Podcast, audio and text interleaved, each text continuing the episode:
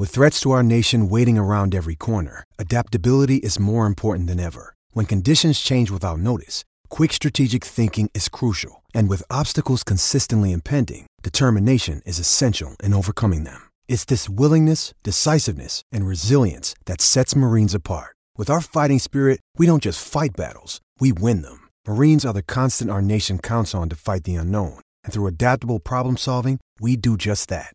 Learn more at marines.com. I came across some goblets. What do you mean? Some goblets. Used to get some goblets if you played okay in the World Series Cup games. That was the six goblets. Who gave you those? Greggy? Really? Oh, the Tony Greig goblets. Some goblets. That's fantastic. Tony, was that for a best on? yeah. Man yeah, of the so match? I'll, I'll I'll take a photo of the goblets. What, half a dozen of those? Half a dozen. Clearly never used. Which we, you know, I was always always thought they were pure gold. They're touch fade on the faded side. Chipped away a bit over time into the Benson and Edges. no liquid has touched any of the gob- goblets at all. So they're- yet they're a very different colour to the night they were given to you on the wide world of oh, sports. Oh, imagine. It's like Indy wandered in and said, "Oh, I was in this cave and I came across the Holy Grail, this wooden cup that Christ drank out of at the Last Supper. You wouldn't be interested. Wouldn't be interested. Shannon Gill, this is our thing. Wow. My eyes lit up as soon as I heard that, Jared. Amazing. I, I gold goblets. I know we, we talked about gold goblets a few weeks ago, didn't Yep. we? And and to hear that some have survived the 80s is amazing. Simon O'Donnell and any other player that played in, in World Series Cup cricket over the years, please look through look through boxes, look Yeah. through storerooms. Share them with us. There's a there's a one day cricket museum to be made Oh, in. Australia. Yeah, The- somewhere between kitsch and cringe. I, I- I would I would say kitsch, but Yeah, but, but oh, others totally might say kitsch. cringe. So, uh, well, I was thinking back to during the COVID period, and one of the Mm. blessings was the old sport that came back, and Fox Cricket cut up all the World Series minis, which were just brilliant. And they included the presentation on the end. So you'd have this amazing scene of Viv Richards walking in in his nightclub gear. So you look back on it now and going, oh, all right, so we know what was going in his full on nightclub gear to collect Tony Greig's gold goblets. and you just think Viv's most likely just tossed the gold goblets away because he's got much better things to be doing. The, the, it, there's so much. I mean, there is so much gold in in those old World Series Cup games, and and you know even, even other things like the Tony Greig's weather wall. What happened to that? There's there's lots of little elements of the World Series that I'd love to f- find and see. But it's great that Scoob has sort of started the ball rolling. Oh, You've here. got to share it with us, Simon. You've got Oh. to share it with us. He talked about an old tracksuit too. Now, these sort of things, I know they probably they probably just take up room, but there's a certain percentage of the population, small albeit, that sees this as the holy grail, as Yeah. you said. Is your quest to find the full set of Australian ODI shirts? Well, here, here's a here's a here is a, a- challenge through the through the summer. Through ex players like your Simon O'Donnell's or anyone else, could we find a complete set of World Series Cup shirts in the, from the 80s and 90s? So we're talking uh, the, the very early ones, and then we're talking remember the baseball style shirts. Then there was the lightning bolt style shirts. Then there was the barcode style Oh, shirts. barcode, yeah. So th- there are there are so many out there. there the, every couple of years there would be a new um, one day shirt. If we could get a full set of match worn one day shirts, imagine, imagine Imagine. Displaying that at the MCG. So from side panels through Yeah, to we went baggy green, didn't we, for a little while? There was the controversial baggy green, and that a lot of people said that was the end of one day shirts. but uh, but th- there are there are once the canary yellow sort of went, but there are so many, and and and hopefully like we think they they haven't survived, but maybe they have. I know my my my brother's actually got a West Indies barcode shirt that he had as a kid, It's still at still at Oh, home. so good. So it might be fans out there that bought bought them. If we could if we could sort of put the call out and over the summer get the full collection. steadily accumulate them. Yeah, Oh, yeah. that'd be deluxe. Shannon Gill for our McCafe coffee catch up on a Thursday. 30 days, 30 deals is back at Macca's. We've set you to task on World Cup finals. What does history tell us about World Cup finals and how they resonate. Every ball, 7.30. It'll start 7 o'clock. We're on air. Be still my beating heart. Nims has just walked in with one of the lightning bolts Australia ODI shirts. We might have a complete set by the end of the day. Oh, we could actually get lost in this rabbit hole. Jeremy's with us in Armadale. Hello to you, Jeremy. G'day, Jared. How are you? I'm well. Excellent. Just uh, tuned into your discussion with regards to the cricket shirt and was wondering if you've been to the um, International Cricket Hall of Fame in Bowral, which is obviously where Don Bradman has uh, grown, well, grew up. I actually, I actually have Jeremy, um, and I've got to think back because it's quite a few years ago. Has is there is there a full set there? I don't know if there's a full set. I was there sort of at the end of last year and, and thought it was remarkable. Um, but I, I just wonder if they do have a full set because there's a stack there.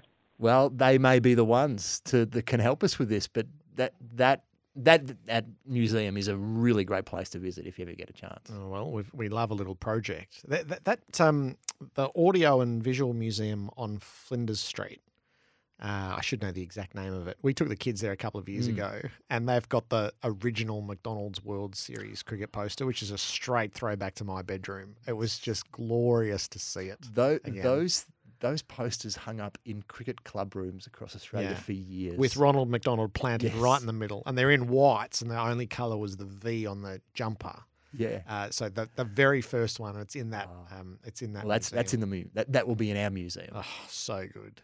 I had the Steve. I had a Steve Waugh signed stars. one from, Oh, um, yeah, yeah, yeah, the ninety nine one. Yep, Yeah, yep. okay. I I lost the battle to keep that. So uh, uh, I dis- I dispersed. What is it? A dispersal sale. oh, actually, there's a kindred spirit here. I was going to share with Ryan. Emailed through. Uh, no, no, Dale. Dale emailed through. Hi, Jared. Was listening to Pete Lawler talk about cricket gold on the way home tonight. I'm in it. I'm in my wheelhouse, Jared. The remote is locked on gold for good. Great recommendation, Pete. Dale's in Hobart. Have you? Are you I have this? discovered this recently too. It just sort of came from nowhere a couple of weeks ago, and yeah, it's a, it's a 24 hour channel of of old cricket matches. Now, yesterday I I switched onto it, and there was like the complete BBL season of one of the seasons, which is not really my go, but I've you know you can get a full World Series Cup season from the 80s and 90s if you if you can hit at the right time. Yeah. Oh, someone was texting through. Shaun Tait was bowling in the BBL, and Mm. but I like the idea of catching what we've seen in the minis from world the world from the Tri Series. Oh, Yeah. I'd love to catch those. Uh, I'll, I'll, I'll clear our last break so that we can delve right into the catalogue of World Cup finals. What what they meant at the time and how they've resonated through history as we build up towards Sunday night. Melbourne's weather 16 degrees, a shower or two, a top of 18. That's not the weather we're actually most interested in. For City Power supplying power to homes in the CBD and inner suburbs, I'm almost too scared to refresh um, my Calcutta weather forecast, which just deteriorated a little bit from where it was. The chance of rain 54% from 3:30 in the afternoon. That's the wrong side of the 50-50 mm. ledger. Steve's text through. Whatever you do, don't look at the rain radar for Kolkata. You'll cry, G. No, don't send stuff like that through. I'm waiting for Bharat to wake up. I'm not trusting anything else other than Bharat on the ground. Shannon Gill is here. Know your history. This is our McCafe coffee catch up, barista made ice cold drive through for your iced coffee favourites at McCafe. What does history tell us about World Cup finals? Well, with World Cup finals, I think it's pretty clear cut that the best one was the 2019 World Cup final as a singular game of cricket. But World Cup finals have a have a knack of of setting a marker for time. So the, the winners of World Cup finals tend to either be teams that have had a great period or are about to have a great period, and that goes way back. So the first World Cup in 1975. West Indies beat Australia in the final, a pretty good game of cricket. Um, and this is when it was 60 overs, 60 Yeah, over Um, games. Viv Richards gets three runouts, dismisses both Chappell's run, with runouts. Clive Lloyd gets 100. And it's from there that the West Indies sort of springboard the dominance. So I'm not sure if you've seen the that West Indies doco fire in Babylon. Yeah, and that's this is the first moment that the West Indies sort of realise we could do this. Now, it doesn't happen straight away, but within a few years, they're the best team in the world. and they're the best team in the world for the next you know 15 years after it. So that was a, a, a the first World Cup actually set down the the future of cricket could be seen in the in that World Cup. But then this phenomenon happens again. So 1983 World Cup, which is again this is played in England as well. India knock off the West Indies in the final, and it's a it's a funny game in that again it's a 60 over game, but India defend 180, so so they've, they've clearly bowled well, but that the ripple effect of that win back in India really sets us up for everything that now happens now with Indian cricket. So it it awakens the the the nation that hey we are good enough to be the best in the world, and as it happens, the next India end up hosting the next World Cup, and that all sort of the the, the commerce part comes later, where where the, the strength of the Indian economy sort of grows. And then we have India as the most dominant force in world cricket that we have today. So that all stems really from winning the World Cup in Yeah. 1983, uh, um, which was completely unexpected at the time. Then Australia's awakening happens in 87. I, yeah, 87, which is, you know, we've had some down moments in, in recent decades, but I don't think Australian cricket's had a worse three year period in that, that period after the Chappell Marsh Lillee um, retirements to 1987, as bad as it could ever be. But Australia win the World Cup really unexpectedly. Uh, a bunch of young players doing doing great things. There was the Mike Gatting reverse sweep, which was a really sort of controversial shot Yep. that, that sort of turned the game. And you had Steve Waugh and, and Scoob, as we talked about before, perfecting the slower ball, which was sort of the first time people looked at one day cricket and said, "Oh, we're actually going to do this differently to, to Test cricket," and that that sort of brings Australia back as a as a as a player in world cricket for, and that extends for a long time.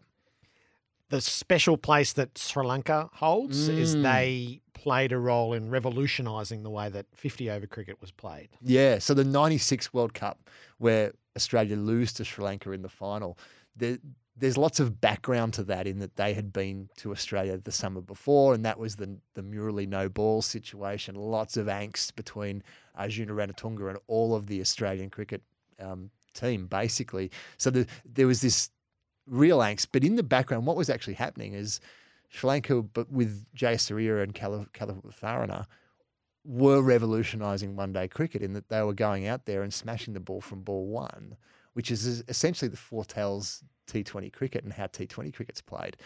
And they win. They beat Australia, who you know were, were favoured to win, and it then it brings Sri Lanka as as a world force, brings Sri Lanka up as a world force.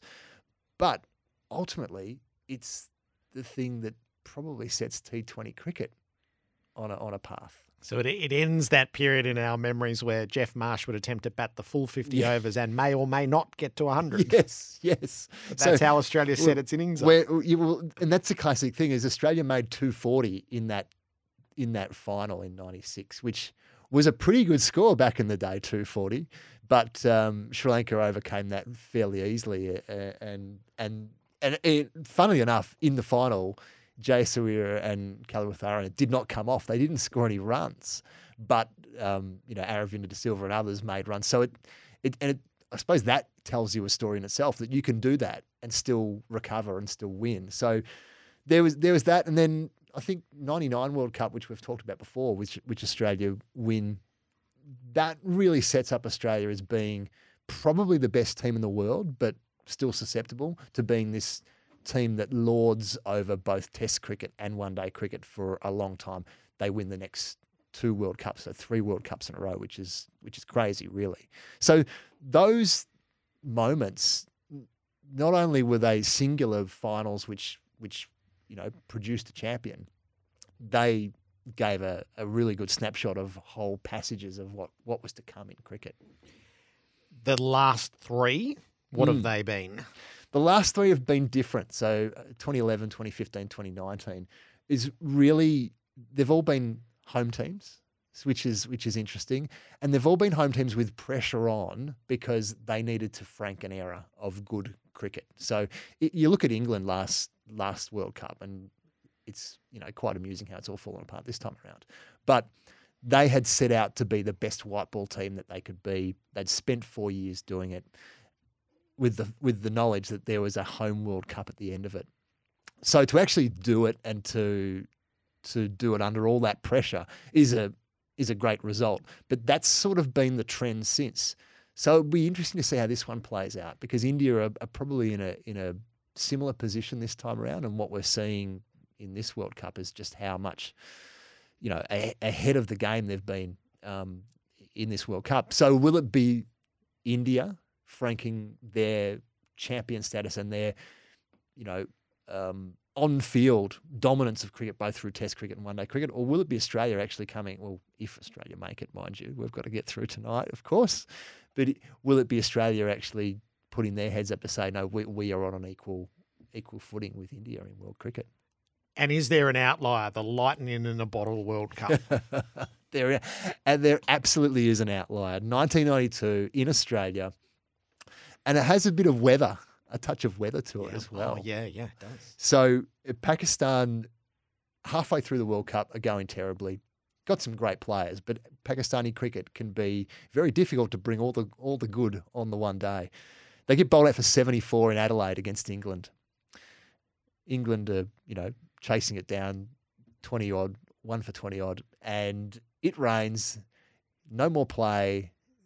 They share the points. So this is not sort of Duckworth Lewis time. They share the points. By virtue of that, Pakistan actually make the semi finals ahead of Australia.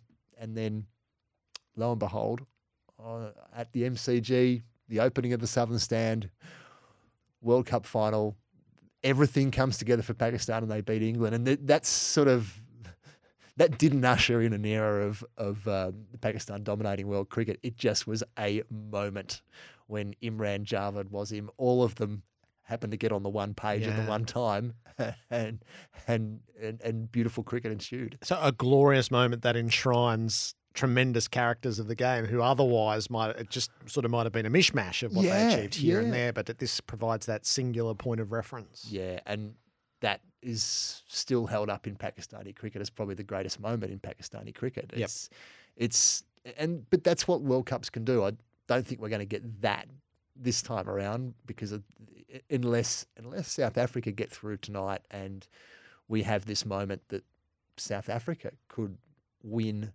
a World Cup that they've always threatened to do, Yep. but this time is probably the least likely time that they would ever do it. Yep. So that's the other. That's the other. All right, uh, we get so much correspondence while we're chatting. I we don't, I don't really do justice to, but I want to, sh- with a closing note here. I have an Australia lightning bolt short shirt, or so I thought. Went to dig it out to wear watching the Matildas beat France, only to discover the girlfriend had given it away to the op shop. Devastating day, opening up old wounds today, but love the bringing up of old World Series memorabilia and memories. The question is, what op shop would this be at? I might go there on my way home. Uh, well, it's quite possible that op shops are a great place to find these as um, partners and wives who think that these are terrible, and you know, totally are. they are, but they hold such value. Shannon, enjoy the climax of the World Cup. Will do. Thanks, Jared.